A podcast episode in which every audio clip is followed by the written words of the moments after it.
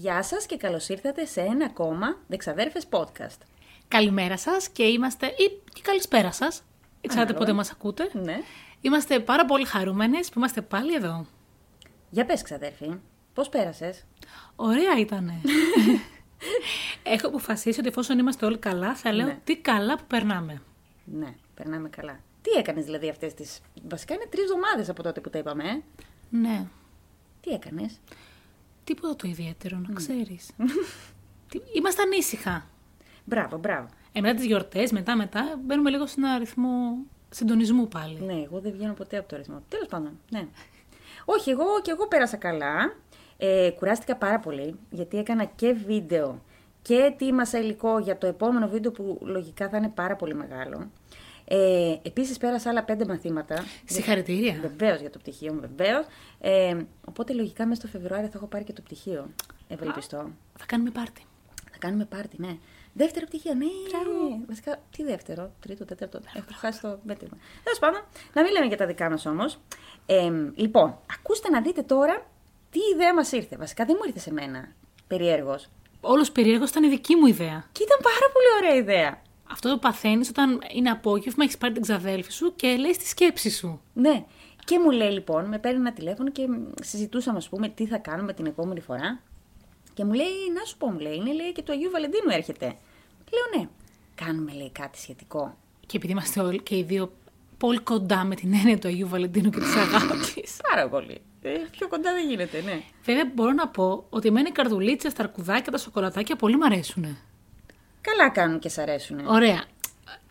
Εγώ, δεν ξέρω, σκεφτόμουν εχθές που λέει θα έρθουμε σήμερα να κάνουμε το επεισόδιο, ότι αν κάποιος μας παρακολουθήσει σε όλα τα επεισόδια μέχρι εδώ, και φαντάζομαι και σε όλα τα επόμενα, θα μάθει πράγματα και για τις δυο μας που μπορεί να ξέρουν πολύ λίγοι άνθρωποι Ναι. στην πραγματικότητα. Είναι αλήθεια, ναι, όντως. Εσύ είσαι λίγο πιο ε, αγαπησιάρικη, έτσι. Θέλεις Ναι, λίγο, λίγο. τα ροζουλιά σου, τα κόκκινα αυτά, τις καρδούλες. Τα θέλεις. Ναι, μ' αρέσουν. Εγώ δεν τα θέλω. Ωραία. Ευτυχώς. Γενικά μ' αρέσουν όλες οι γιορτές. Θέλω να τις γιορτάζουμε. Ναι, όχι. Fancies. Σε αυτό συμφωνώ κι εγώ. Και καρδούλες. Μ' αρέσει δηλαδή που υπάρχει αυτή η γιορτή. Εδώ γιορτάζουμε ένα σωρό άλλα κι άλλα. Έτσι. Μ' αρέσει. Ε, δε, εντάξει. Ναι, Δεν τρελαίνω. ίσως που μεγαλώσαμε και λίγο στο πω και αυτό. Καλά κάνατε. Και μεγαλώσατε. εσείς δεν Σωστά, ξέρετε. σωστά, σωστά. Λοιπόν, και είπαμε να κάνουμε τέτοιο, ε. Love crimes, δηλαδή εγκλήματα που έχουν σχέση με αγάπη με κάποιο τρόπο. Εγώ δεν τα είπα love crimes, τα είπα love stories that went wrong.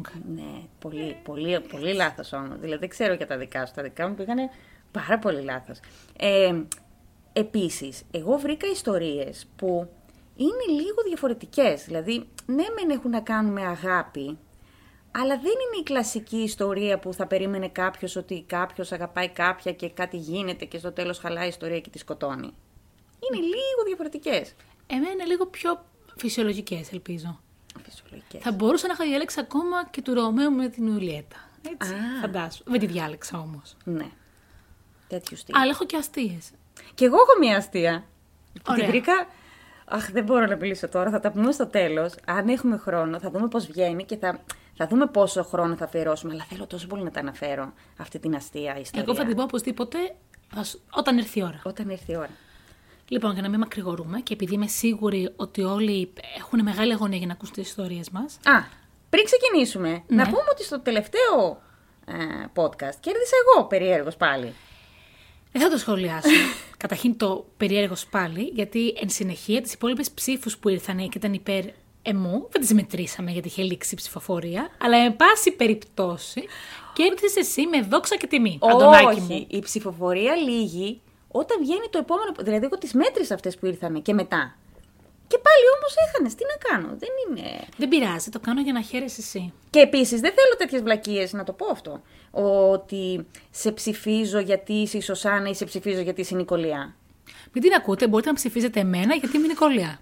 Γιατί δεν είναι δίκαιο, όχι. Να Το ψηφίζουν ξέρω. για αυτά που λέμε, έτσι δεν είναι. Βασικά, αν θέλω να είμαι ειλικρινής και να πραγματικά ειλικρινής, δεν με νοιάζει. Να ψηφίζουν για να διασκεδάζουμε. Ναι, όχι, ναι, και αυτό. Και εμένα. να πούμε. Εμένα. Ναι, ναι, ναι. Πες το, πες το. Πιο, πιο, Εμένα να ψηφίζουν. πιο κοντά και πιο γλυκά. πες το, πες το, πιο κοντά. Τώρα που θα ακούσετε αυτές τις υπέροχες ιστορίες, να ψηφίσετε εμένα, το Ε, μπακαλά. παι- πιο αισθησιακά πες το παιδί μου. λοιπόν, Πριν ξεκινήσουμε να πούμε, για όσους δεν ξέρουν, ότι έχουν μια σελίδα στο Instagram, το είπα σωστά, ε, που μπορείτε να μπείτε κάθε φορά που βγάζουμε καινούριο podcast, ανεβάζουμε κάποιες δημο, δημοσκοπήσεις, ψηφοφορίες και μπορείτε να ψηφίσετε ποια ή ποιες ήταν οι αγαπημένες σας ιστορίες. Ας πούμε τώρα, α, σε αυτό το επεισόδιο που θα έχουμε πολλές ιστορίες κάθε μια μας, γιατί είναι μικρές, θα ψηφίσετε η Νικολία ή η Σωσάνα για το ποια σας άρεσαν, δεν έχει να διαλέξετε ιστορία. Ναι, ναι, ναι, γιατί είναι λίγο μπερδεμένο σήμερα, γιατί θα πούμε από δύο-τρεις ιστορίες νομίζω. Την Δύο. Νικολία. Την νικολια Δεν το ξαναλέμε, για να το εμπεδώσουμε. Λοιπόν, οπότε ρίχνουμε το κέρμα. Ρίχνουμε το κέρμα, εθιμοτυπικά, κορώνα εγώ, κορώνα, έτσι, ναι. τέλεια. Ευτυχώς ελπίζω να μας ακούει ο μπαμπάς μου, έτσι, γιατί είμαι μια πριγκίπισσα. Ναι, Ωραία. μην το ξεχνάω αυτό. Γράμματα. Γράμματα. Ναι, εσύ ξεκινάς. Θεοί. Ο Θεοί. Είμαι όλη αυτιά. Λοιπόν, ας με βοηθήσει ο Θεός. Όχι, ο Θε- ο Θε- όχι ο Θεός. Ο Άγιος Βαλεντίνο να με βοηθήσει. Ωραία. Έτσι. Ωραία, ωραία. Να τα πω ωραία. Αν και νομιζω κοίτα να δεις τώρα πληροφορίες, κάπου υπάρχει στην πληροφορία μέσα στο μυαλό μου. Μπορεί να κάνω και λάθος, μπορεί να μας στείλουν μήνυμα ακόμα και γι' αυτό. Ότι τη μέρα που θα ανεβάσουμε το επεισόδιο, στις 13 δεν είπαμε; Ναι. Πολύ ωραία. Δεν είναι, παρόλο που είναι μια μέρα πριν το Αγίου Βαλεντίνου και όλοι προετοιμαζόμαστε να πάρουμε καρδούλες, αρκουδάκια, λουλουδάκια, τα γνωστά, είναι η ορθόδοξη γιορτή του έρωτα του, της Πρισίλας και του Ακύλα και της Πρίσκυλας. Κάπου το είχα ξανακούσει αυτό. Οπότε είμαστε μέσα στο πνεύμα. Ναι, κάπου το έχω ξανακούσει. Παίζει. Θα το ψάξουμε. Θα το Έτσι. ψάξουμε. Λοιπόν, να ξεκινήσω λοιπόν. Βεβαίως. Λοιπόν, η δική μου ιστορία σήμερα είναι λίγο διαφορετική. Είναι βέβαια love story, αλλά είναι εναλλακτικό love story. Και επίσης το θύμα είναι κάποιος που δεν, δεν έφταιγε σε τίποτα και δεν είχε καμία σχέση με τα δύο άτομα τα οποία ήταν ερωτευμένα. Κρατούσα το φανάρι. Μμμ, Μμ. όχι ακριβώς. Είναι Για πολύ πάμε. πιο βαρύ. Επίσης, να ξεκινήσω και να κάνω ένα disclaimer και πάλι. Σήμερα θα ακούσετε σίγουρα για φόνους, δολοφονίες. Θυμήσου στο επόμενο podcast να το πεις στα ελληνικά. Το disclaimer. Ναι. Αποποίηση. Έτσι. Αποποίηση. Δεν είναι πιο ωραίο. Όχι! Εμένα πιο πολύ μου αρέσει το disclaimer. Δεν ξέρω γιατί. Κάνουμε Ας- λοιπόν μια αποποίηση για να Έτσι. σου κάνω το χατήρι. Ευχαριστώ. Να πω ότι να είστε λίγο προσεκτικοί γιατί θα ακούσουμε περίεργα έτσι, σκληρά πράγματα σήμερα. Και ξεκινάω. Η ιστορία μου ε, λαμβάνει χώρα στη Νέα Ζηλανδία του 1950 κάτι. Πρόσφατα. Πολύ πρόσφατα. Όλος ε... παραδόξως είναι πρόσφατα. Για τα δικά σου δεδομένα, ναι, Ναι. εσύ πας όλο πιο πίσω. Έχουμε δύο κορίτσια, την Πολίν Πάρκερ και την Τζουλιέτ Χιούμ, οι οποίες είναι ερωτευμένες Μπράβο στα κορίτσια. μεταξύ τους. Με έναν όμως πάρα πολύ περίεργο τρόπο, καθόλου σαρκικό από ό,τι είπαν οι ίδιες. Είμαστε και το 57. Ναι. Είναι μια αγάπη πάρα πάρα πολύ διαφορετική. Για να καταλάβετε όμως περίπου τι εννοώ, θα ξεκινήσω από την αρχή. Η Τζουλιέτ Χιούμ γεννήθηκε στις 28 Οκτωβρίου του 1938 στο Λονδίνο.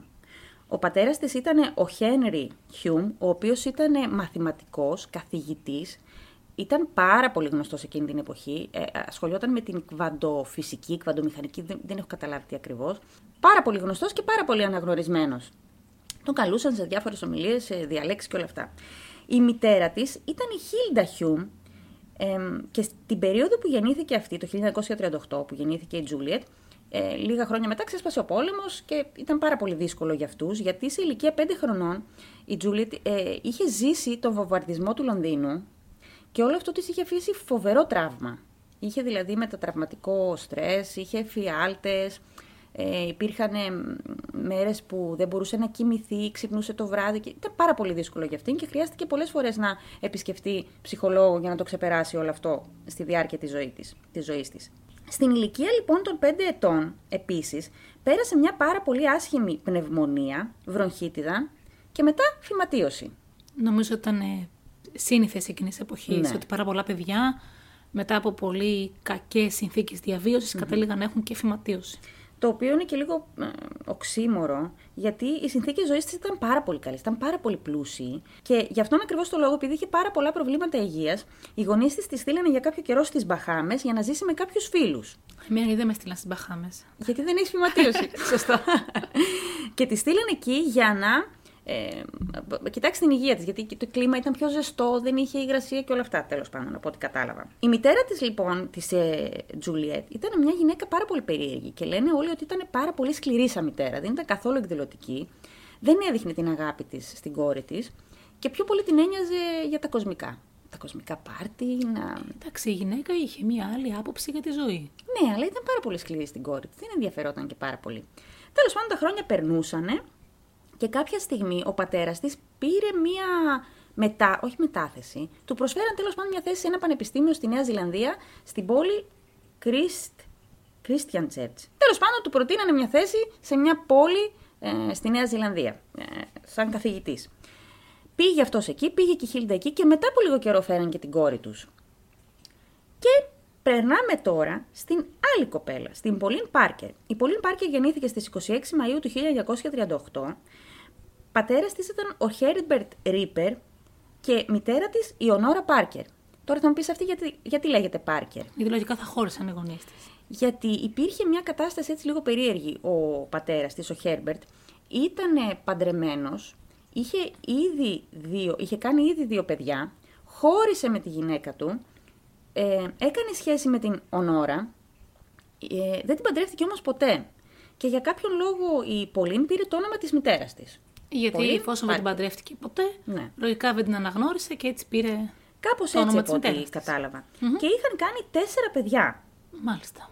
Λοιπόν, σε ηλικία πέντε χρονών κι αυτή πέρασε οστεομιελίτιδα. Όλοι υγιείς σε αυτή την Πάρα ιστορία. πολύ. Το οποίο ήταν μια, ήταν μια πάρα πολύ δύσκολη κατάσταση που της έφερνε πολλούς πόνους και ήταν πολύ δύσκολο για αυτήν. Και έτσι λοιπόν, αυτά τα δύο κορίτσια γνωριστήκανε στο γυμνάσιο. Στο high school τέλος πάντων που λένε οι- Έτσι. οι Νεοζηλανδοί. Ε, αυτό που τις ένωσε τι ήτανε; Και η μία και η άλλη φυσικά δεν μπορούσαν να πάρουν μέρος της, ε, στη γυμναστική, στο μάθημα της γυμναστικής, οπότε όταν τα υπόλοιπα παιδάκια κάνανε γυμναστική, αυτές καθόντουσαν και μιλούσαν και λέγανε τα δικά τους Και τι να κάνουνε; και λέγανε για τις ασθένειές τους. Αυτό ήταν Ωραία. που τις ένωσε. Αυτές λοιπόν αρχίσανε και κάνανε μια πολύ περίεργη σχέση.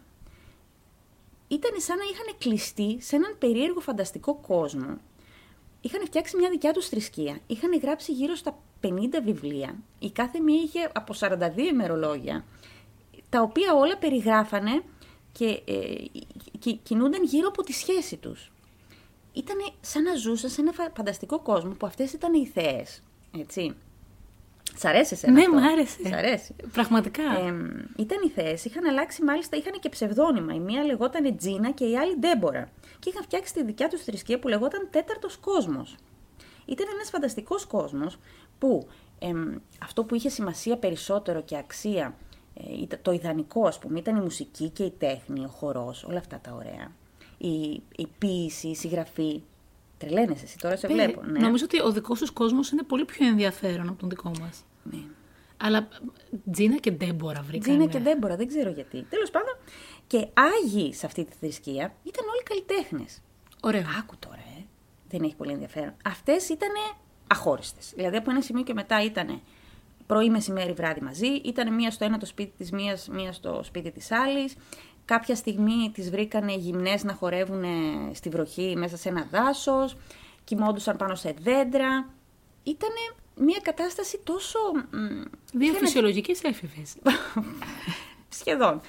Ήτανε, είχαν αρχίσει να μπερδεύουν όμως την πραγματικότητα με τη φαντασία. Ε, και ήταν πάρα πολύ αιμονικές η μία με την άλλη. Ε, είχαν φτιάξει δική τους γλώσσα, δικά τους, δικά τους, δικό τους τρόπο επικοινωνίας. Ήταν μια πολύ περίεργη και άρρωστη σχέση. ναι, αλλά άμα το σκεφτούμε λίγο πραγματικά, και ο Τόλκιν, πριν γίνει τόσο διάσημος, Ναι. έφτιαξε μια δική του γλώσσα στα ξωτικά σε έναν άλλο κόσμο. Να μην πάμε μακριά. Εγώ να δεις τι έχω μες στο κεφάλι μου. Δεν έχει να κάνει. Το κακό αυτή τη σχέση ήταν ότι ήταν πάρα πάρα πολύ αιμονικές και εξαρτημένες η μία από την άλλη. Σε βαθμό που δεν μπορούσαν να λειτουργήσουν αν έλειπε η μία. Δηλαδή ήταν λίγο άρρωστο. Οι γονείς τους είχαν αρχίσει να καταλαβαίνουν ότι κάτι παίζει. Πολλές φορές, ας πούμε, τις βρίσκανε να κάνουν μαζί μπάνιο, να κοιμούνται μαζί αγκαλιά. Και είχαν μπει σε αυτό το μήπως αυτές έχουν και κάποια ερωτική σχέση. Ε, οι οποίες φυσικά οι, οι ίδιες το αρνούνταν. Για να μην τα πολυλογώ, κάποια στιγμή η Τζούλιετ μπήκε στο νοσοκομείο γιατί είχε πρόβλημα με τη φυμα- φυματίωσή της και έπρεπε να μείνει στο νοσοκομείο. Όσο καιρό ήταν αυτή στο νοσοκομείο, η Πολύν έκανε σχέση με ένα αγόρι. Η οποία σχέση όμως δεν προχώρησε και όταν βγήκε ξανά η Τζούλιετ από το νοσοκομείο, ε, ξανά ήταν μαζί. Το 1954 λοιπόν, επειδή οι γονείς είχαν αρχίσει να ανησυχούν πάρα πολύ για αυτή τη σχέση, ότι είναι άρρωστο, ότι είναι... Είχαν πάει και σε ψυχολόγο τα κορίτσια για να δούνε, να πάρουν τη γνώμη τους. Πήγανε στο εξοχικό τους, ας πούμε, η Τζούλιετ. Η Τζούλιετ με τους γονείς πήγαν στο, στο εξοχικό τους. Και δεν καλέσανε την Πολύν. Που αυτό για αυτές ήταν τραγικό. Δηλαδή είχαν αρχίσει να μην Μπορεί μια χώρα δεν μπορεί. Ναι, και δεν το δεχτήκανε. Κάποια στιγμή λοιπόν, άκου να δεις τι έγινε. Μπαίνει η Τζούλιετ μέσα στο σπίτι και βρίσκει τη μητέρα της με τον εραστή της. Έξαλλη Τζούλιετ. Κοίταξε, το πήρε κάπως. Η, η μητέρα της της το παρουσίασε ότι κοίταξε να δεις, ο πατέρας σου το ξέρει αυτό. Κάποια στιγμή θα χωρίζαμε. Και ο πατέρας σου έχει παράλληλη σχέση. Ευρωπαίοι, παιδί μου. Ναι. Πολιτισμένοι. Οπότε για μας είναι κάτι πολύ φυσιολογικό και κάπως έτσι το δέχτηκε και αυτή τουλάχιστον εξ- εξωτερικά, δηλαδή μέσα της δεν ξέρεις τι γινότανε. Το κακό ήταν ότι της είπε ότι αποφασίσαμε με τον πατέρα σου να μετακομίσεις στη Νότια Αφρική. Μακριά από την Πολύν. Ναι. Για κάποιο λόγο, νομίζω για λόγους υγείας, ότι θα πήγαινε στη Νότια Αφρική και μετά με τον πατέρα της και μετά θα επιστρέφανε στο Λονδίνο. Κάπως έτσι, δηλαδή θα χωρίζανε, η Χίλντα θα έμενε στη Νέα Ζηλανδία και ο Χένρι, και ο... καλά το είπε, ο Χένρι θα πήγαινε στο Λονδίνο για να είναι εκεί πέρα καθηγητής σε, σε ένα πανεπιστήμιο.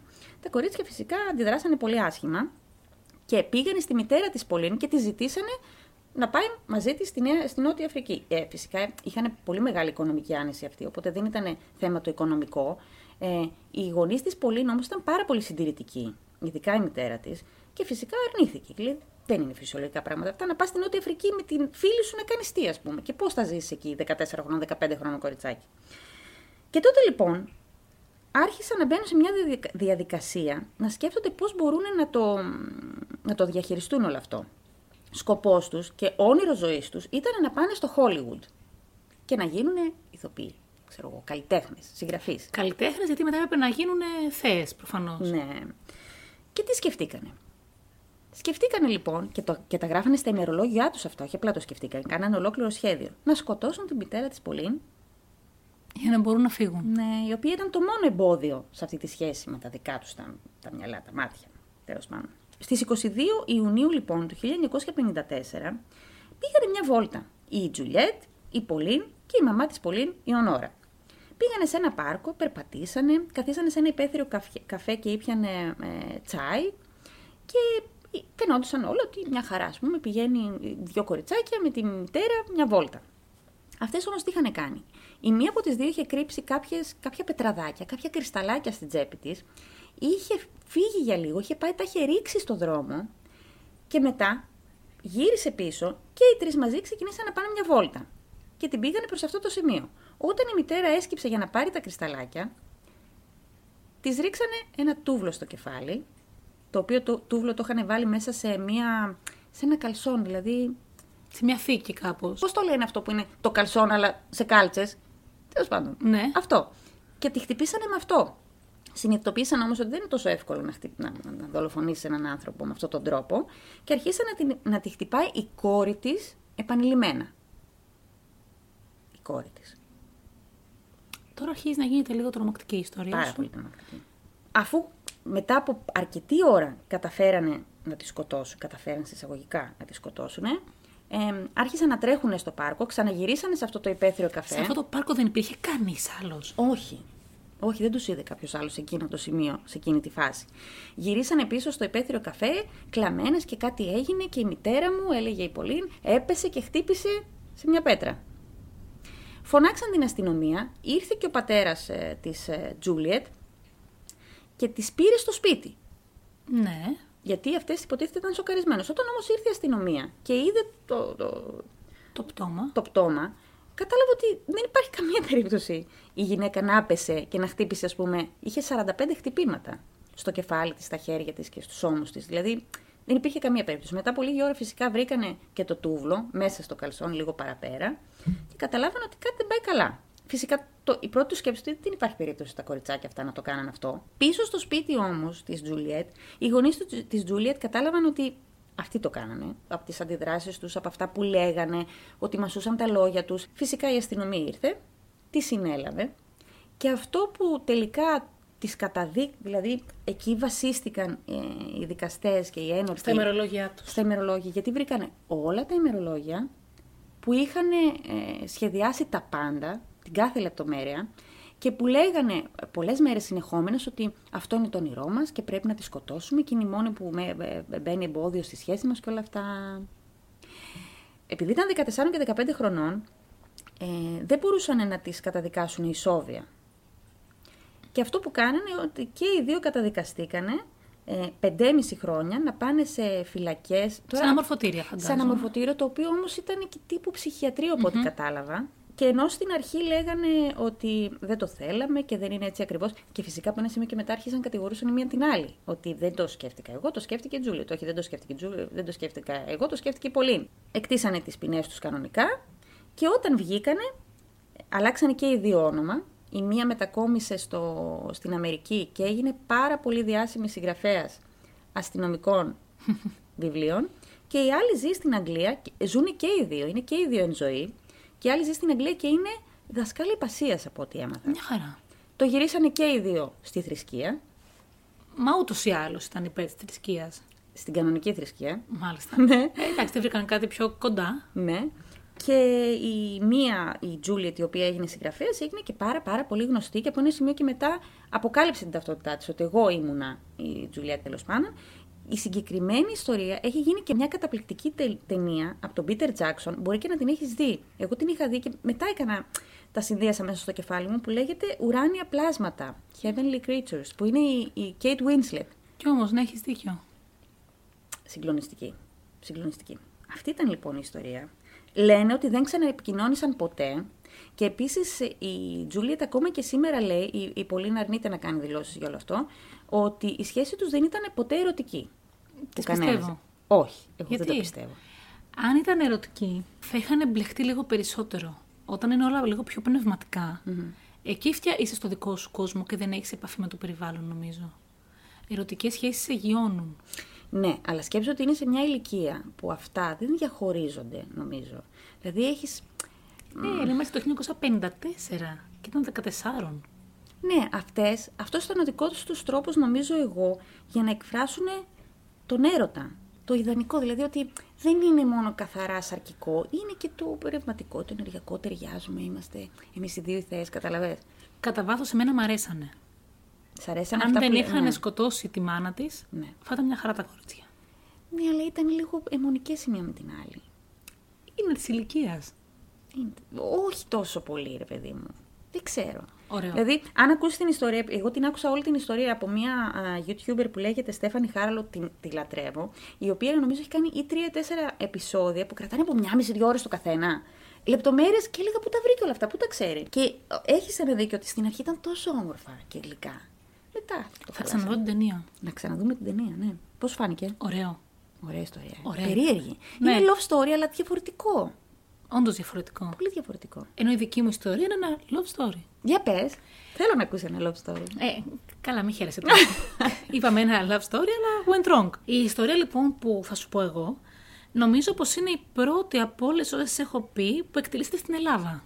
Μμμ. Συνήθως δεν διαλέγω ιστορίες στην Ναι, αλλά πάλι βάζω στοίχημα το 1930. Είναι το 1903. Έλα, πήγε, ναι, σε εκείνο το πλαίσιο τέλος πάντων. είναι η τραγική ιστορία αγάπης του Περικλή Γιαννόπουλου και της Σοφίας Λασκαρίδου. Μου κάνεις πλάκα τώρα. Αλήθεια. Ναι, την ξέρεις, ε; Τη Ήθελα Σοφία να σε Λασκαρίδου, εκπλήξω. Όχι. Έχω ακούσει την ιστορία. Λατρεύω τον Περικλή Γιαννόπουλο. Έχω και τα άπαντα κάπου εκεί. Είδες. Με γαλάζιο βιβλίο. Η ιστορία μας λοιπόν, όπως αντιλαμβάνεσαι, εκτελήσεται την πρώτη δεκαετία του 19ου αιωνα όπου και γνωρίστηκαν. Ο Περικλής, αν εξαιρέσουμε εσένα που τον ξέρεις, πρέπει να τον γνωρίσουμε και στον κόσμο, ήταν ένας πολύ γνωστός για την ομορφιά του, τη φλογερή του ιδιοσυγκρασία, πρωτίστως, ψηλός, ξανθός, με καταγάλανα μάτια. Αλήθεια. Ναι. Δηλαδή, έχω διαβάσει το βιβλίο του. Τα, τα άπαντα δηλαδή. Ε, εδώ και 20 χρόνια. Αλλά δεν το ψάξα ποτέ. Ήταν όμορφος, ε. Ναι, που για τα ελληνικά δεδομένα δεν ήταν συνηθές, ψηλός, ξανθός, καταγάλανα μάτια. Τον θεωρούσαν τότε τη λαμπρότερη ελπίδα των, ελλη- των ελληνικών γραμμάτων. Ναι. Για- Ήταν ποιητής. Ναι. Ένα πρωί λοιπόν, καβάλε πάνω στο λευκό του άλογο, μπήκε στη θάλασσα του Σκαραμαγκά και φύτεψε μια σφαίρα στον κρόταφό του. Περίμενε. Μπήκε με το άλογο μέσα στη θάλασσα; Και αυτό, Όσο βαθιά μπορούσε, και αυτό πυροβολήθηκε. Βεβαίως. Έτσι χάθηκε η ελπίδα των γραμμάτων. Οι εφημερίδες έγραψαν ότι ο λόγος αυτοκτονίας του ήταν επαγγελματικός. Ψέμα. Ναι, δεν ήταν αλήθεια. Όταν τον ξέβρασε η θάλασσα, ο αστυνομικός διέταξε να στέλνει το πτώμα στην εκκλησία. Εκεί θα τον είχαν μέχρι την κηδεία. Μέχρι την επόμενη μέρα της κηδείας όμως, διαπιστώθηκε πως κάποιος είχε περιποιηθεί το πτώμα και είχε αφήσει στεφάνε πολούδια στο κεφάλι του. Έμαθαν πως το πρωί, με το τρένο, αξιμέρωτα ακόμα, είχαν έρθει δύο κυρίες, περιποιήθηκαν το πτώμα, το έβαλαν μύρο και έφυγαν. Τι λες ρε. Χωρίς ποτέ να πούν ποιες ήταν. Δεν βρήκαν άκρη, γιατί μέσα σε όλα ο Περικλής πίστευε ακράδαντα στο απόρριτο της ιδιωτικής του ζωής. Οπότε ποτέ δεν έδινε καμία πληροφορία για την προσωπική του ζωή. Ήξεραν βέβαια πως υπήρχε μια γυναίκα στη ζωή του, γιατί τον είχαν δει με μια γυναικεία φιγούρα να περιδιαβαίνει, αλλά δεν ήξεραν πως ήταν η Σοφία Λασκαρίδου. Η Σοφία ήταν μια πανέμορφη γυναίκα, τυλιγμένη σαν πέπλο, τόσο όμορφη την περιέγραφαν, αλλά ταγμένη στη ζωγραφική της. Σκέψου πόσο όμορφη ήταν η Σοφία, όπου ο ίδιος ο Ξενόπουλος είχε πει πως όταν έγραψε τη Στέλλα Βιολάντη, είχε στο νου του το κεφάλι της Σοφίας. Έλα μωρέ. Μεγάλωσε ελεύθερη, μοντερνές ιδέες, είχαν ένα άλλον αέρα, γενικότερα. Ο πα- πατέρας της, για να νιώθει ασφαλής στις βόλτες της, η Σοφία, γιατί έκανε πάρα πολλές βόλτες μόνη της, της είχε δώσει ένα περίστροφο. Σταμάτησε να το χρησιμοποιεί, η Σοφία, όταν τη συνόδευε ο Περικλής. Μάλιστα. Και έτσι το είχε εκείνος. Γνωρίστηκαν τυχαία στον δρόμο. Οκ. Τυχαία γνωρίστηκε ένας με τον άλλον. Τυχαία. Και όταν την είδε, περνώντας από δίπλα της, της ψιθύρισε: Η ομορφιά σας με θάμπωσε. Δεν βρήκε κάτι πιο πρωτότυπο. Δηλαδή, Και εκείνη πάρα πολύ γρήγορα του απάντησε: Και εμένα η δική σας. άλλο πρωτότυπο και Έτσι. αυτό. Ναι. Φαντάσου όμως εκείνη την εποχή που απαντάει τόσο γρήγορα. ναι, και για εκείνη την εποχή είναι πολύ προχωρημένο να πεις σε μια γυναίκα στον δρόμο ότι. να το και πεις να, έτσι. και με να αυτά. απαντήσει εκείνη τόσο γρήγορα. Ναι. Μετά λοιπόν από καιρό που ήταν μαζί, αποφάσισε να ζητήσει το χέρι της σε γάμο. Ο Ναι. Περικλής. Ο πατέρας της αρνήθηκε ευγενικά. Γιατί; Πρώτον, γιατί δεν ήθελε να αποχωρήσει την κόρη του. Και δεύτερον, γιατί η Σοφία, όπως προείπα, αλλά δεν το πρόσεξες, ήταν αφοσιωμένη στη ζωγραφική της. Και ένας έρωτας θα την αποσυντόνιζε. Αυτά τα έλεγε ο πατέρας. Βεβαίως. Βέβαια, η Σοφία, από την άλλη, δεν βιαζόταν να παντρευτεί. Ήθελε να είναι ελεύθερη. Πολύ προχώ η Σοφία. Τότε ήταν που ήθελε να γίνει τόσο ελεύθερη, τότε ήταν που πήγε στο Βασιλιά, ένα μεσημέρι που ήταν σπίτι και τρώγανε, και του ζήτησε να φοιτήσει και αυτή στο Πολυτεχνείο. Προχωρημένο. Μέχρι τότε ο νόμος δεν επέτρεπε την φοιτηση γυναικών στη σχολή καλών τεχνών. Ναι. Ο Βασιλιάς χαμογέλασε και έτσι η Σοφία, στα 21 της χρόνια, το 1903, ήταν η πρώτη γυναίκα που μπήκε στη σχολή καλών τεχνών. Αλήθεια. Έτσι απλά έγινε το χατήρι ωραίο. της. Και το 1900 και άνοιξε ο δρόμος και για όλες τι υπόλοιπες γυναίκες, έτσι. Εννοείται. Και το 1907 πήρε μια υποτροφία για τρία χρόνια στο εξωτερικό, στο Μόναχο. Α, ήταν πολύ καλή. Ναι. Ο Περικλής ήταν στο πλάι της. Και θα την περίμενε. Εκείνη του ζήτησε να την ακολουθήσει στο Μόναχο. Όμως εκείνος, λίγο από πίκα, λίγο από εκνευρισμό, αρνήθηκε. Σου λέγω, σου ζήτησα να παντρευτούμε και δεν με ακολούθησες. Ούτε εγώ θα σου κάνω το χατήρι. Ναι. Αλλά είμαι εδώ και σε περιμένω. Ναι, και ξέρεις τι, δεν ήταν, φαντάζομαι, Γιατί; όσο προχωρημένος και να ήταν στη σκέψη και όλα αυτά. Δεν είναι εύκολο για έναν άντρα να ακολουθήσει μια γυναίκα σε αυτή την. μ, Και η Σοφία νωρί, πρωτητέρα Ναι. του είχε αρνηθεί και να συγκατοικήσουν. Ψιλοβαριόταν, ρε παιδί μου, μ' και αρέσει αυτή. Αυτή η Σοφία, θέλω πάρα πολύ να τη μελετήσω αυτή τη Σοφία. Είναι- Μετά λοιπόν τον δεύτερο χρόνο που έλειπε η Σοφία, στο Μόναχο, ο Περικλής είχε ψηλοαπογοητευτεί. Ήταν ήδη 41 εκείνος. Αρκετά μεγαλύτερος από τη Σοφία. Όταν τυχαία είδε στον δρόμο τη μητέρα της, εκείνο του είπε πως η Σοφία είχε ένα λαμπρό μέλλον μπροστά της και πίστευε ακράδαντα πως δεν έπρεπε να παντρευτεί. Αυτό μάλλον τον διέλυσε. Της έγραψε ένα γράμμα, σαν ίσα το χέρι, φαντάζω του. Εκείνη, μόλις το διάβασε, τηλεγράφησε πως γυρίζει αμέσως πίσω Α, να τον βρει. Εκείνος όμως ήταν ήδη νεκρός. τι λες, ρε. Για πρώτη φορά κατάλαβε πως ο κόσμος δεν είχε αξία χωρίς τον Περικλή. Κατάλαβε η Σοφία. Στο τρένο του γυρισμού, είτε έρχονταν από το μόναχο πίσω, από κάποιον επιβάτη έμαθε πως ο Περικλής ήταν νεκρός. Και αυτό μου κάνει εντύπωση. Δηλαδή τότε τα νέα δηλαδή θα πρέπει να περιμένουν την, την εφημερίδα της προηγούμενης Και το τηλεγράφημα επίσης, φαντάσου πόσο χρόνο ήθελε. Λιποθύμησε μέσα στο τρένο και ανέστητη τη μετέφεραν σπίτι της. Εκείνη με μια φίλη της σηκώθηκαν τη νύχτα και και πήγανε και περιποιήθηκαν το πτώμα του Έλα, Περικλή ρε. πριν την κηδεία.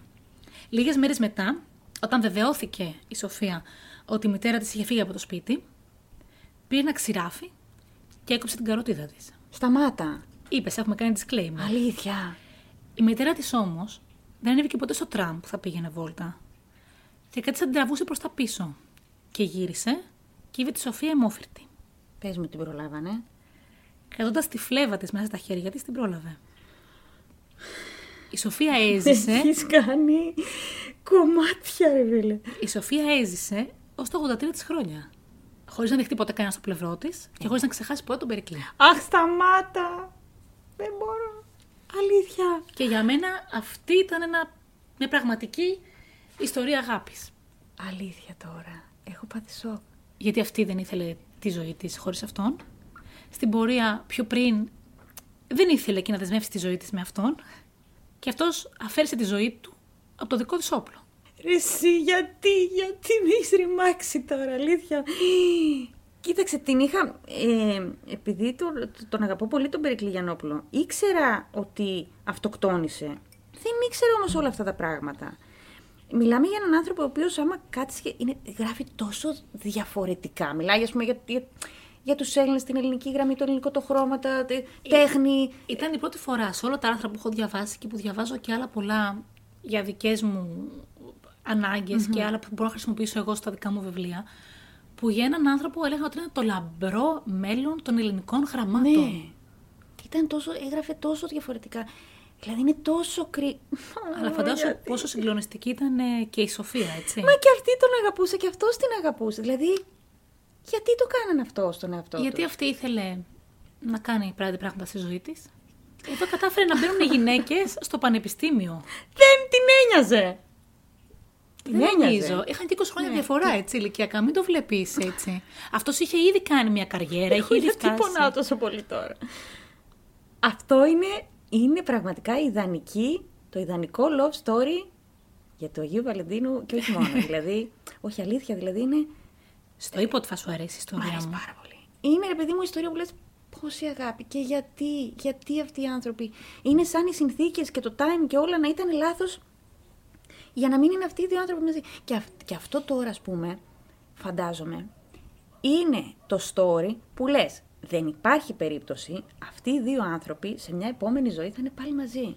Και φαντάσου το έχω κάνει και το υπόλοιπο μου στο μυαλό μου. Δεν λες πάντα όταν τα κοριτσάκια πιο μικρά που περιμένουν τον όμορφο πρίγκιπα επάνω στο λευκό άλογο να έρθει να τις πάρει. Ναι. Και αυτός με το ίδιο λευκό άλογο μπήκε μες στη θάλασσα και δεν βγήκε ποτέ. γιατί, γιατί. Αλήθεια τώρα. Δεν μπορώ. Και Δηλαδή τώρα, είναι- επειδή δεν μπορεί, θα πάμε στην επόμενη ιστορία. Αχ, είναι όλα τραγικά, δεν μπορώ. Ε, δεν μου είπες να δω. Όχι, γλυκούλη. καλά Α, έκανες εσύ. μ. Ε, δεν μπορώ. Λοιπόν, να σε προσγειώσω λίγο. Ναι, ναι, πάμε, πάμε. Γιατί η δική μου έχει πιο πολύ πλάκα η δεύτερη. Και να μας φέρω λίγο στην καφρίλα. Α, Ωραία, τέλεια. Για πάμε. Πόσο καφρί. Κα... Παιδιά, συγγνώμη. Μπορείτε να ακούτε ενδιάμεσα. Περνα... Δεν ξέρω τι έχουν πάθει σήμερα. Μανάβιδες, Παλιατζής πέρασε. Δεν ξέρω τι. Αν τους ακούτε, χίλια συγγνώμη σας εύχομαι. Δεν μπορούμε να κάνουμε κάτι. Και δεν μπορώ να τα κόβω όλα αυτά. Ακούγεται. Ε; Ας ελπίσουμε ότι ακούγεται πιο βάθος από εμάς. Λοιπόν, θα σε φέρω λίγο στην καφρίλα της αγάπης. OK, let's go. και το πώς κάποιος, πόσο χαζός μπορεί να είναι, πόσο μπορεί να τυφλώνεται από την αγάπη και να μην βλέπει κάποια πράγματα και επίσης πόσο μ, επικίνδυνος μπορεί να είναι ένας άνθρωπος που νομίζει ότι σε αγαπάει. Για έτσι. δώσε. Α, γιατί και ο δικός μου επόμενο είναι επικίνδυνος. Είμαστε το 2015, τέλη του 2015 και είμαστε στη Ρωσία. Οκ. Η 25χρονη, 26χρονη Άννα Ρέπκινα Τέλεια. μόλις έχει χωρίσει. Είναι μια κοπέλα πάρα πολύ όμορφη, πολύ γλυκιά, πολύ κοινωνική, πολύ... είναι ρε παιδί μου έξω καρδιά. Πολύ χαρούμενος άνθρωπος, η οποία όμως μόλις έχει χωρίσει. Και επειδή περνάει το χωρισμό της λίγο δύσκολα, οι φίλες της της προτείνουν να ανοίξει ένα dating app. Εξαιρετικά. Ναι, δηλαδή σε έφερα από το 1900 τόσο, Τρία. ναι, στο, στα dating apps και στο OK. Tinder ας πούμε. Τέλος πάντων, ανοίγει αυτή το dating app και γνωρίζει μέσω του dating app έναν τύπο, τον William Hargrove, ο οποίος ήταν ε, μηχανικός αυτοκινήτων και ζούσε στην Αμερική. Ο οποίος τρελάθηκε με την Άννα, η αλήθεια είναι ότι ήταν πάρα πολύ όμορφη κοπέλα. Πρόσεξε, πρόσεξε είπα ήταν. Ναι. Ήδη σχεδόν, ναι, το είπε. Τέλος πάντων, ε, και γνωρίζονται και επί ένα χρόνο έχουν ανταλλάξει χιλιάδες μηνύματα μιλούσαν με βίντεο κλίση. Μιλάμε για έναν έρωτα πολύ παθιασμένο. Θα μου πεις πόσο παθιασμένος μπορεί να είναι ένας έρωτας μέσω διαδικτύου. Ό,τι βαριέμαι είναι αυτό, έτσι. Δεν έχω χειρότερο. Πολύ. Το τσίκι τσίκι τσίκι στα μηνύματα. Πολύ Ναι. παθιασμένος μπορεί να είναι. Και που λες κάποια στιγμή ο Βίλιαμ της λέει: Δεν έρχεσαι και από την ε, Ρωσία να σε δω, να σε γνωρίσω. Γιατί καταλήξανε στο ότι κάποια στιγμή θέλουν να κάνουν σχέση, να δούνε πώς είναι, πώς πώς είναι ρε παιδί μου. Δηλαδή, άλλο, άλλο πράγμα είναι μέσω διαδικτύου και άλλο να σε έχω κοντά. Έλα εδώ στην Αμερική να σε γνωρίσω. Εκείνη την περίοδο λοιπόν, ο Βίλιαμ ζούσε σε ένα σπίτι, νίκιαζε στην ουσία ένα δωμάτιο σε ένα σπίτι που έμενε μια οικογένεια. Ήταν η Μισελ Τσάβες με τον άντρα της και τα δύο παιδιά. Και της λέει: Ο Βίλιαμ, έλα, θα σε φιλοξενήσω εγώ. Έρχεται η καημένη κοπέλα από τη Ρωσία. Ε, αυτό έγινε το 2016. Τα Χριστούγεννα του 2016, μάλιστα. Της είπε: Έλα να περάσουμε τα Χριστούγεννα εδώ. Και πάει η κοπέλα, ζει εκεί. Ε, δέκα μέρες περάσανε μαζί, περάσανε τέλεια, πάρα πολύ παθιασμένος, έρωτας και όλα αυτά. Οι, κοδε, οι κοδεσπότες, δηλαδή αυτοί που. οι σπιτονικοκύριδες τέλος πάντων, τους μιλούσαν, φάγανε όλοι μαζί και όλα φαινόντουσαν τέλεια. Φεύγει ξανά η Άννα και κάποια στιγμή η κοπέλα ξαναγυρνάει το Μάρτιο. Της άρεσε. Ναι, γιατί είπαν ρε παιδί μου ότι τελικά ταιριάζουμε. Είμαστε πάρα πολύ ταιριαστοί και της κάνει ο Βίλιαμ πρόταση γάμου. Μπράβο στο παλικάρι. Και της δίνει ένα δαχτυλίδι. Ωραία. Γλυκούλικο, έτσι. ναι. Ε, αυτή λοιπόν, χαρούμενη και ευτυχισμένη, ανεβάζει τη φωτογραφία στο ίντερνετ. Ωραία. Κοιτάξτε το δαχτυλίδι αεροβόνων μου. Και δέχεται ένα μήνυμα από τη Μισελ, της σπιτόνικα κυρά, κατέβατο ολόκληρο, μπουρου Ναι. μπουρου μπουρου μπουρου μπουρου, που της λέει ότι αυτό το δαχτυλίδι είναι δικό μου, Ναι. ήταν της γιαγιάς μου, είναι το δαχτυλίδι των δικών μου αραβώνων, Μου το έκλεψε ο. δεν μου το έκλεψε. Του το έδωσα ως ένδειξη αγάπης, γιατί έχουμε σχέση εδώ και δύο χρόνια. Μάλιστα. Παράλληλη παράνομη σχέση. Στο σπίτι που νίκαιζε αυτό στο δωμάτιο, είχε Εν πάση σχέση. περιπτώσει, της είπε αυτός είναι δικός μου, φέρ το δαχτυλίδι πίσω και πάνε πίσω Ναι. στο χωριό σου. Και αυτή η χαζή, μετά ο. Αυτός πώς τον λέγανε, κόλλησε το μυαλό μου, περίμενε. Ο Βίλιαμ έπεισε την κοπέλα ότι αυτή είναι τρελή και ότι είχαν κάποια στιγμή σχέση, αλλά δεν ισχύουν από όλα αυτά, όλα αυτά και το δαχτυλίδι είναι της της δικιάς μου γιαγιάς. Και τον πιστεύει η χαζή. Αρχίζει λοιπόν ένα. Αυτοί είχαν παράλληλη σχέση από το 2015. Δηλαδή από τότε που γνώρισε την κοπέλα, αυτοί ήδη είχαν σχέση. Αυτή είχε σκοπό να χωρίσει τον άντρα της και αυτός είχε σκοπό, αφού γνώρισε την Άννα και την ερωτεύτηκε και δεν ξέρω τι, να χωρίσει την κοπέλα και να είναι κάποια στιγμή μαζί. Μάλιστα. Στο μεταξύ, τη δεύτερη φορά που ήρθε η κοπέλα, επειδή είχαν σκοτωθεί με τη Μισελ, αυτός είχε μετακομίσει και είχε νοικιάσει ένα δικό του σπίτι. Και λέει λοιπόν στην Άννα και την πείθει με κάποιον τρόπο ότι δεν ισχύουν όλα αυτά και ότι θέλω να σε παντρευτώ. Και έχω κλείσει ημερομηνία γάμου στις 25 Μαρτίου. Ωραία. έχω κανονίσει τα πάντα. Μεγάλη γιορτή του Ευαγγελισμού, βοήθειά μα. έχω κλείσει τα πάντα, έχω κλείσει την τελετή σου, έχω, βρει, ε, έχω κάνει τα χαρτιά, έχω καλέσει κάποιους φίλους σου, θα είναι έκπληξη όλα. Έχω καλέσει κάποιους φίλους από τη Ρωσία και όλα αυτά. Τα πιστεύει αυτή η χαζή και πηγαίνουν σε μια συγκεκριμένη παραλία και περιμένουν, περιμένει, με τον ηφικό η κοπέλα και περιμένει να δει τους καλεσμένους. Και δεν βλέπει Την τίποτα. έκπληξη. Και αυτό την πείθει με κάποιον τρόπο. Να ανέβει σε βαρκούλα. Πόσο χαζή μπορεί να είναι. Και ανέβηκε η άλλη στη βάρκα. Όχι. Ότι, ε, ότι έγινε κάποιο λάθος στη συνεννόηση και ότι είχαν κανονίσει για άλλη μέρα. Μάλιστα. Πώς το έκανε αυτό, δηλαδή 27 χρονών ήταν, πώς τα πίστευε όλα αυτό, όσο τυφλωμένη ήταν από τον έρωτα. Τυφλώνονται οι άνθρωποι. Και αυτός τώρα τι; Μιλάει με τη Μισελ, με την οποία έχει ακόμα σχέση, δεν είχαν χωρίσει, και αποφασίζουν και δίνουν deadline στις 19 Απριλίου. Μέχρι τις 19 Απριλίου, εγώ θα έχω χωρίσει με τον άντρα μου και εσύ θα έχεις χωρίσει με την Άννα. OK, OK. Αυτός λοιπόν στις 15 Απριλίου συναντιέται με ένα φίλο του σε ένα καφέ. Και του λέει: Ξέρεις τι, θέλω να μου δώσεις το όπλο σου, γιατί θέλω να πάω να κάνω λέει εξάσκηση στο βουνό. Τρελός. Και ο Τώρα φίλος του το δίνει. Πολύ ωραία. Ναι. Έχω μια σφεντόνα, πάρε. Ναι. Αυτός λοιπόν παίρνει το όπλο, λέει στην κοπέλα ότι πάμε μια βόλτα στο βουνό, πηγαίνει εκεί στα δάση, ξέρω εγώ, και πυροβολεί την κοπέλα. Παίρνει τηλέφωνο τη Μισελ και της λέει: Έλα να με πάρεις από το τάδε σημείο, γιατί χτύπησα ένα ελάφι και έπαθα λάστιχο. Κάτι κουλό. Και πηγαίνει αυτή και τον παίρνει. Έτσι τουλάχιστον δηλώσανε αυτοί μεταξύ τους μετά στη- στο δικαστήριο. Την επόμενη μέρα ακριβώς βρίσκουν το πτώμα της κοπέλας μέσα στο δάσος και βρίσκουν γύρω-γύρω πάρα πολλά σκουπίδια. Μέσα σε αυτά τα σκουπίδια ήταν μια απόδειξη από το εστιατόριο όταν είχε βγει με το φίλο του και του είχε δώσει το όπλο. Ναι. Παίρνουν το φίλο του τηλέφωνο και τους λέει το κοιτώ. Είχαμε συναντηθεί για να του δώσω το όπλο. Και καταλαβαίνουν μετά. Φτιάξαν το puzzle μέσα στο μυαλό τους. Αυτός με το που την είχε σκοτώσει είχε πάρει την κάρτα της και είχε πάει στο Walmart και είχε πάρει βίντεο παιχνίδια, σοκολάτες, λέγκο. 12χρονο κανονικά.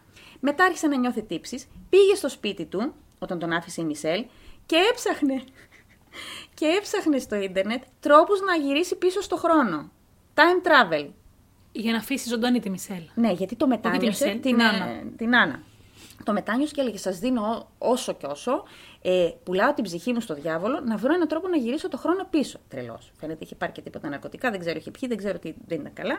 Και όλα αυτά με τα, τα search που έκανε στον υπολογιστή τα βρήκαν οι αστυνομικοί. Ε, βέβαια. Τρελός. Time travel και ταυτόχρονα έφτιαχνε τα λέγκο του και δεν ξέρω. Τέλος πάντων, πηγαίνει στα. Φυσικά το καταδικάσανε. Το περίεργο είναι ότι ενώ η Μισελ το, το, το κινητό της λέει έδινε σήμα δύο-τρεις μέρες πριν στο σημείο που βρέθηκε η Άννα, Μήπως είχαν πάει εκεί για να Θα της μπορεί. δείξει και να της πει ότι εδώ θα τη σκοτώσουν. Δεν ξέρω. Ε, και επίσης ότι τον πήρε, όταν σκότωσε την Άννα και μετά τον πήρε από ένα σημείο και τον πήγε σπίτι, αυτή είπε ότι δεν ήξερα τίποτα. Ότι όλα τα έκανε μόνος του. Και επίσης βρέθηκε στην κατοχή της το κινητό της κοπέλας ε, δύο εβδομάδες μετά. Το κινητό της Άννας βρέθηκε στο σπίτι της Μπισέλ δύο εβδομάδες μετά τη δολοφονία. Αλλά οι, οι ένορκοι δεν είχαν κάποιο λόγο να την καταδικάσουν Ναι. αυτήν. Δεν υπήρχε δηλαδή. Δεν υπήρχαν μηνύματα, δεν υπήρχε τίποτα που να έδειχνε ότι τα Ούτε ήξερε. συνέργεια, ούτε τίποτα. Τέλος πάντων, αυτός καταδικάστηκε σε ισόβια. Ε, το ισόβιο 25 χρόνια δηλαδή. Ε, ναι. Το όπλο φυσικά βρέθηκε μέσα στο πορτμπαγκάζ του. Ναι, φυσικά που θα ήταν. Τόσο το οποίο χαζός. αυτοκίνητο ήταν εκεί με λάστιχο. Κάπως έτσι. Πανέξυπνος. Αυτός θα μπορούσε να παίζει και στο προηγούμενο podcast μας στο γλύφι Ναι. εγκληματίες. Ναι. Α, αλλά και αυτή ρε φίλε. Δηλαδή σου έχει κάνει ένα σωρό πράγματα. Βλέπεις όλα τα red flags. Ε, Σου λέει ένα σωρό ψέματα. Σου λέει ότι έλα στο γάμο σου και, και υπάρχουν και πλάνα από την κοπέλα. Με τον ηθικό. Ναι, ρε, εσύ, που της είπε ψέματα, έλα, θα κάνουμε την τελετή και μετά την πήγε σε ένα McDonald's. Με τον ηφικό. Είναι τραγικό. Τραγικό, πραγματικά. Η κοπέλα περίμενε μια ονειρεμένη ζωή στην Αμερική. Εντάξει, και αυτή λες και λίγο χαζή. Τι λες, ερωτευμένη μου, ρε, ξέρω. Τα εγώ. κοριτσάκια πριν στην ιστορία σου τα έλεγες ερωτευμένα. Αυτήν είπες. Θα το προσπεράσω Εντάξει. και βάζω στη δική μου ιστορία. Για πες. Γιατί ταιριάζει. Είμαστε πάρα πολύ πρόσφατα πραγματικά. Είμαστε μετά το 1900, μετά το 2015 κι εμείς. Και είμαστε στην Πολωνία.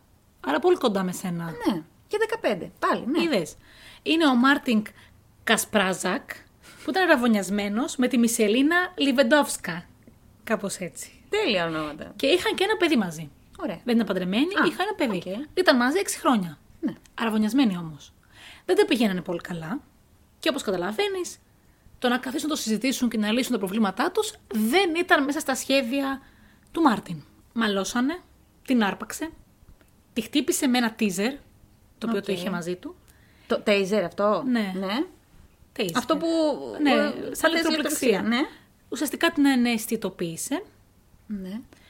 ενώ ήταν ε, ανέστητη, την έδισε με χαρτοτενία, την έκλεισε μέσα σε ένα χαρτόκουτο και την έθαψε ζωντανή σε μια περιοχή με πολλά δέντρα. Αλήθεια. Βεβαίως. Και είχε στο μυαλό του ότι θα γυρίσει πίσω, θα προσέχει το παιδί τους, θα είναι ήσυχος και θα κάνει μια καλή ζωούλα. Και ότι αυτή θα πεθάνει εκεί μέσα, κανένα δεν θα τη βρει ποτέ. Φυσικά.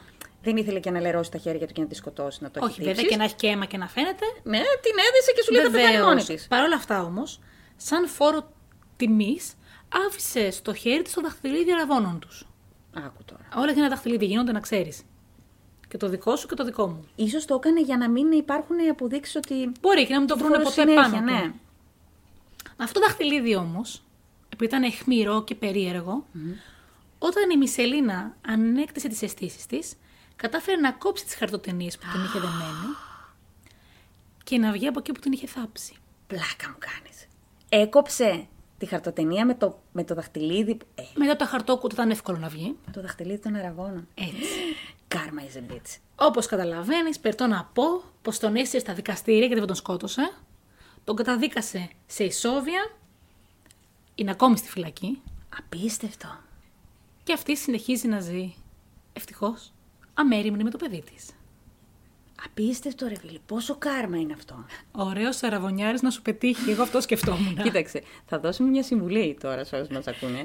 Όταν σας ρωτάνε τι δαχτυλίδι θέλετε, αραβό. Κοφτερό. Κοφτερό. Εχμηρό, να έχει γονίτσες. Δεν ξέρεις τι γίνεται. Έτσι. Και μην το σηκώνετε στα social media, μην το δει καμιά άλλη και είναι δικό της. Ναι, ρε, εσύ, ναι. Να είναι αιχμηρό και την επόμενη μέρα ανεβάστε το στο facebook. Για να ξέρετε τι γίνεται. Για να ξέρετε τι γίνεται. Απίστευτο. Ιδέες. Καλά να πάθει όμως. Έτσι. Καλά να πάθει. Και ξέρετε τι, τώρα κλείνοντας, για να είμαστε και λίγο γλυκούλες. Γιατί λίγο σας ζωρίσαμε. Εγώ Ναι, ναι, δηλαδή ναι. ζορίστηκα. Όχι τόσο με αυτήν. Αυτήν το χάρηκα, το ευχαριστήθηκα. Έτσι, μπράβο, με αυτό το είπα. Την προηγούμενη ιστορία Ε. ακόμα με έχει μείνει εδώ πέρα, ρε παιδί μου. Δεν μπορώ. Το, το, το, το τσάκρα του λαιμού μου είναι μπλοκαρισμένο. Δεν μπορώ. Έχω ένα ζόρι. Ε, θέλω να μου πεις εκείνη την ιστορία. Την αστεία ιστορία. Ναι, ρε, εσύ, πες τη μου λίγο. Ε, παιδιά, Λοιπόν. μου, την, ε, μου έλεγες στο τηλέφωνο: Έχω μια πάρα πολύ αστεία ιστορία και γελούσε μόνη της. Και μου έλεγε: Δεν μπορώ να σου πω γιατί θα σου χαλάσω το. Θα σου κάνω Τι να spoil. κάνω; spoil, αλλά πες την λίγο. Λοιπόν, είναι η πρώτη ιστορία που βρηκα στο ίντερνετ όταν έψαχνα ιστορίες που πήγανε λάθος για αυτό το podcast. OK. Είναι μια ιστορία που εμένα μου άρεσε πάρα πολύ και δεν γινόταν να μη τη συμπεριλάβω, να ξέρεις. Γιατί Ναι. γελούσα αβάσταχτα. Αφορά ένα παράξενο ζευγάρι εκείνης της εποχής που είχε φτάσει στα όρια του αστικού μύθου. Οκ. Αφορά λοιπόν την Blas- Blanche Dumas, η οποία γεννήθηκε στη Μαρτινίκα το 1860, παλιά, ξέρεις παλιά, εσύ, ναι. και τον Χουάν Μπαπτίστα Ντος Σάντος, που γεννήθηκε στην Πορτογαλία το 1842. Οκ. Καταρχήν μου άρεσε πάρα πολύ το όνομά της. Πολύ. Και όχι, εμένα αυ... ε, αυτού. Juan Batista dos Santos. Εμένα της τέλειο. Μπλάνς, γιατί μου θύμισε λίγο λεωφορείο πόθος και σε έκανα συνειρμούς. Η Μπλάνς λοιπόν γεννήθηκε το 1860 όπως προείπα με μια γενετική ανομαλία. Ναι. Είχε τρία πόδια, δύο απολύτως λειτουργικά και ένα όχι τόσο, Ναι. δύο, Γιατί ε, το βλέπω. Για πες. δύο κόλπους και τέσσερα στήθη.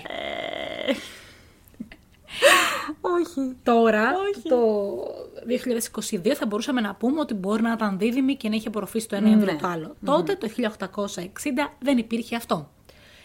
Αλλά όλα αυτά δεν την έκαναν ποτέ να νιώσει άβολα. Τέλεια. Απίστευτα. Μάλιστα, είχε και αυξημένη λίμπιντο, όπως μπορείς να καταλάβεις. τώρα, δεν- τώρα εμείς με ένα και φαντάζομαι... Με όχι. δύο κοπέλα. Γιατί; Γιατί ήταν πλήρως λειτουργικά, έτσι. Έτσι Άντε, λοιπόν. αλήθεια. Ναι, ναι, πλήρως. Θα ήθελα πάρα πολύ να δω το αναπαραγωγικό της σύστημα. Δηλαδή, είχε ας πούμε δύο μήτρες. Ναι, ναι, πλήρω, πλήρως αναπαραγωγικά. Μην τα Θα μπορούσε να ξαναλέω. μείνει έγκυος από δύο. Βεβαίως. Πλήρως. Αλήθεια. Ε, τώρα δεν ξέρω αν μπορούσε όντως να μείνει έγκυος, αλλά λειτουργούσαν άψογα. Έτσι λοιπόν, χρόνια αργότερα, γύρω στα 25 της, πήγε στο Παρίσι. Δεν μπορώ, συγγνώμη. ναι, ναι, πήγε στο. πα- Συγγνώμη, δεν μπορώ, το κάνω εικόνα. ναι. Είμαστε πλέον στα τέλη του 10ου. Έχω πάρα πολλές απορίες για αυτή την κοπέλα. Λοιπόν. Δηλαδή, διαθετούσε ταυτόχρονα. Είχε οργασμούς. Ταυτό... Οργασμούς είχε σίγουρα, το ξέρουμε. Ταυτόχρονα όμως. Εξαρτάται. ε, και δεν μπορώ και να θα τα σκάσω, πω θα έτσι ωραία σκάσω, στο ναι. μικρόφωνο. Ούτε κι εγώ. λοιπόν, είμαστε κάπου στο 1890 πια, Ναι. η οποία έχει πάει στο Παρίσι από Ωραία. την μακρινή Μαρτινίκα. Και εκεί ψυχαγωγεί άντρες. Τέλειο. Στα ωραία καμπαρέ, μαγαζιά κτλ. Και Γεννήθηκα γι' αυτό. Έτσι. Δεν μπορείς να πας. Είναι πασίγνωστη γι' αυτό.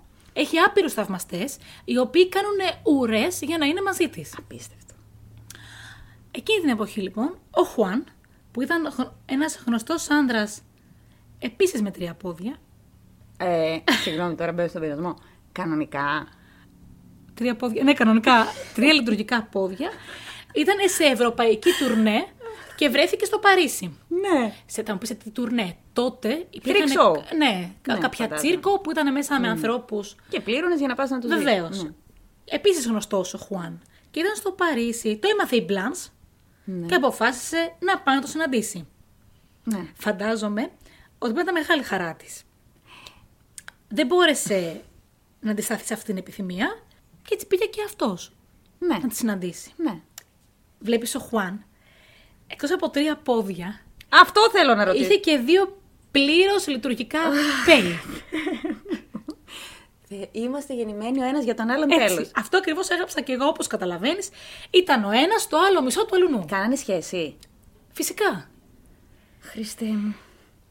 Ήταν απόλυτα ταιριαστοί. Έγιναν αυτόματα ζευγάρι. Ο έρωτάς τους ήταν κεραυνοβόλο.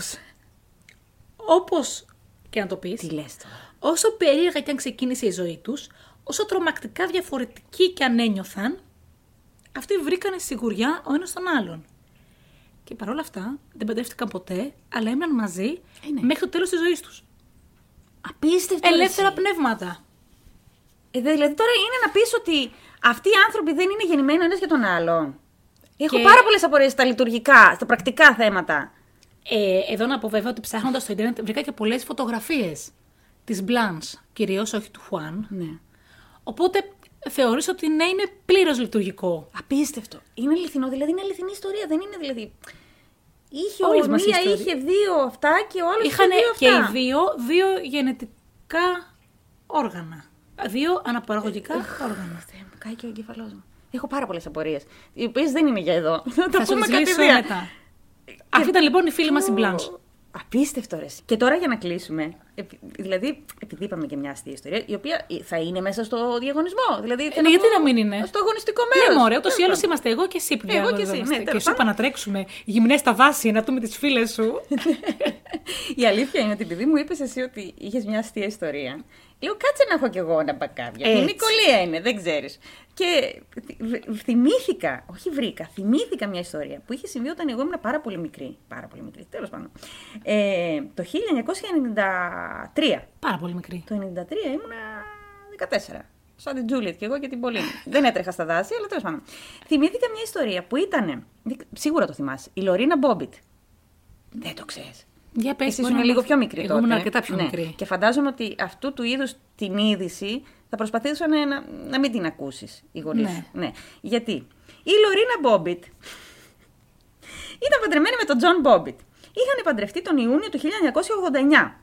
Αυτή η σχέση όμως ήταν πάρα πολύ τοξική. Μιλάμε για ξύλο, ε, ε, πολύ βία. Αυτή ισχυρίζεται βέβαια ότι αυτός ήταν πάρα πολύ βίαιος απέναντι σε αυτήν, ότι την ε, χτυπούσε, ότι την ανάγκαζε πολλές φορές να κάνουν σεξ χωρίς αυτή να το θέλει, ότι ήταν γενικά μια πάρα, πάρα πολύ τοξική σχέση και αυτό το επιβεβαιώνει και η αστυνομία. Από αυτές τι η αστυνομία- σχέσεις που πλέον πρέπει όλοι να φεύγουμε πολύ μακριά. ναι. Ωραία. Και πονερωτιέμαι γιατί, γιατί, γιατί Τα υφίστανται κράτησε αυτά. τόσο καιρό. Δηλαδή, από το 89 μέχρι το 93 κυλούσε έτσι. Θα μου πεις. Και να το πούμε αυτό, ότι ποτέ δεν κατηγορούμε το θύμα. Ποτέ. Δηλαδή, αν αυτή η κοπέλα όντως ε, δεχόταν όλη αυτή την ψυχολογική βία και όλα αυτά και τη σωματική βία. ποτέ δεν κατηγορούμε το θύμα και πάντα. Φυσικά. Αν δεν είσαι στη θέση της, δεν μπορείς να ξέρεις. Έλα, έλα, κάνεις Ναι, κοιλιά. ναι, ναι. Τέλος πάντων, και πάνω, μια, μια, ένα βράδυ τέλος πάντων, νομίζω ήταν 23 Ιουνίου του 1993, αυτή πάνω στο πάθος τέλος πάντων, ε, την ανάγκασε αυτός να κάνει σεξ έτσι. Την είπα ξέρω αυτή. την ιστορία. Ναι, περίμενε. Την ξέρω την Και την ιστορία. ώρα που κοιμόταν αυτός, πήγε και το έκοψε το πέος. Την ήξερα την ιστορία. Εγώ το θυμόμουν αυτό. Ότι πήγε αυτή του έκοψε το πέος. Είναι. Αν θυμάμαι καλά το τέλος. Ναι. Θα το πεις. Θα το πω. Η οποία τι έκανε; Πήρε το πέος, Έτσι. οδήγησε πολλά χιλιόμετρα και το πέταξε στην ύπεθρο. Έξαλλη. Ταυτόχρονα ένιωθε τύψεις και πήρε τηλέφωνο την αστυνομία και τους είπε: Έκοψα το πέος του άντρα μου και το πέταξα στα χωράφια. Ήρθε η αστυνομία, το, ψάξανε, το, το, το ψάχνανε, λέει, και πρωταρχική τους αυτή ήταν να βρουν το πέος το κομμένο για να το ξανακολλήσουν. Αν μη τι άλλο είναι και αστείο. μετά να τη συλλάβουν αυτήν. Και αρχίσαν ψάχνανε, βρήκαν το πέος, το απολυμάνανε το, κο- και μετά κάνανε 8,5 ώρες χειρουργείο για να το ξανακολλήσουν. Έγινε η δίκη. Ε, αυτή, άκου το να δεις τώρα, δεν καταδικάστηκε Αυτό θυμόμουν. Την αθώωσαν. την αθώωσαν γιατί είπαν ότι ήταν σε ε, προσωρινή παράνοια. Αυτό που της είπαν ότι θα περάσει σε, νομίζω, δύο μήνες σε ψυχιατρική κλινική. Ε, το, αυτό που δεν θυμόμουν και έπαθα σοκ και γελούσα μόνη μου χθες το βράδυ. Είναι ότι αυτός. Του ξανακολλήσανε το, Ε, βέβαια. το μέρος, Λειτουργούσε τέλος πάντων. μετά. Όχι απλά λειτουργούσε. Έχει κάνει και ταινίες αισθησιακές. Ωραία δουλειά. Πολλές ταινίες αισθησιακές. Και μάλιστα μία από αυτές τις ταινίες λεγότανε Franken Peanuts. Είναι τρελό! Και έβγαλε τρελά λεφτά αυτός ο άνθρωπος. Άρα της χρωστάει τα λεφτά του. Την καριέρα του. Την καριέρα του. Έβγαλε τρελά λεφτά. Φαντάζομαι ότι χωρίσανε βέβαια. Χωρίσανε μετά από δύο χρόνια. Ε, ναι, μέχρι να αποκατασταθεί το πέος αυτού Είναι νου, δυνατόν. να βγει αυτή από το ψυχιατρίο. Φαντάζω τον αστυνομικό που σήκωσε το τηλέφωνο και άκουσε την άλλη. Ναι, γεια σας. Ε, έχω κόψει το πέος του άντρα μου και το πέταξα εδώ πέρα κάτω. Στο χαντάκι. Έρχεστε λίγο. Ή να λέει ε, στους αστυνομ... στην ομάδα του, βγείτε όλοι ξεχυθείτε να βρούμε ένα πέος. Είναι δυνατόν. Ωραίο. Που είναι κρίμα καημένο. Όχι, δεν είναι κρίμα. Θα την έχει οδηγήσει ο Ζοκή, να τα λέμε αυτά. Ρε παιδί μου. Ναι. Κρίμα. Είμαστε εναντίον της βίας. Αυτό, Αλλά, οποιασδήποτε μορφής. Τα θέλει, δεν τα θέλει ο αυτός σου. Έτσι δεν είναι. αλλά πάλι για πέι, έτσι. Πάλι για πέι. Δηλαδή ο άλλος είχε δύο και ο άλλος προσωρινά Ένα και είχε θα μείνει το χωρίς είχανε. κανένα, ναι. Πω, πω. Λοιπόν, αυτά. Όπως καταλαβαίνετε, έχουμε φτάσει στο τέλος. Να σας μείνει από όλες αυτές τις ιστορίες ό,τι θέλετε εσείς. Ναι, Η σημασία έχει να, να, αγα- κρα- να αγαπάμε. ναι, Και να να κρατήσετε αγαπιόμαστε. ό- όποια στιγμή θέλετε από τις ιστορίες, γιατί όλοι αυτοί οι άνθρωποι κάποια στιγμή αγαπήθηκαν.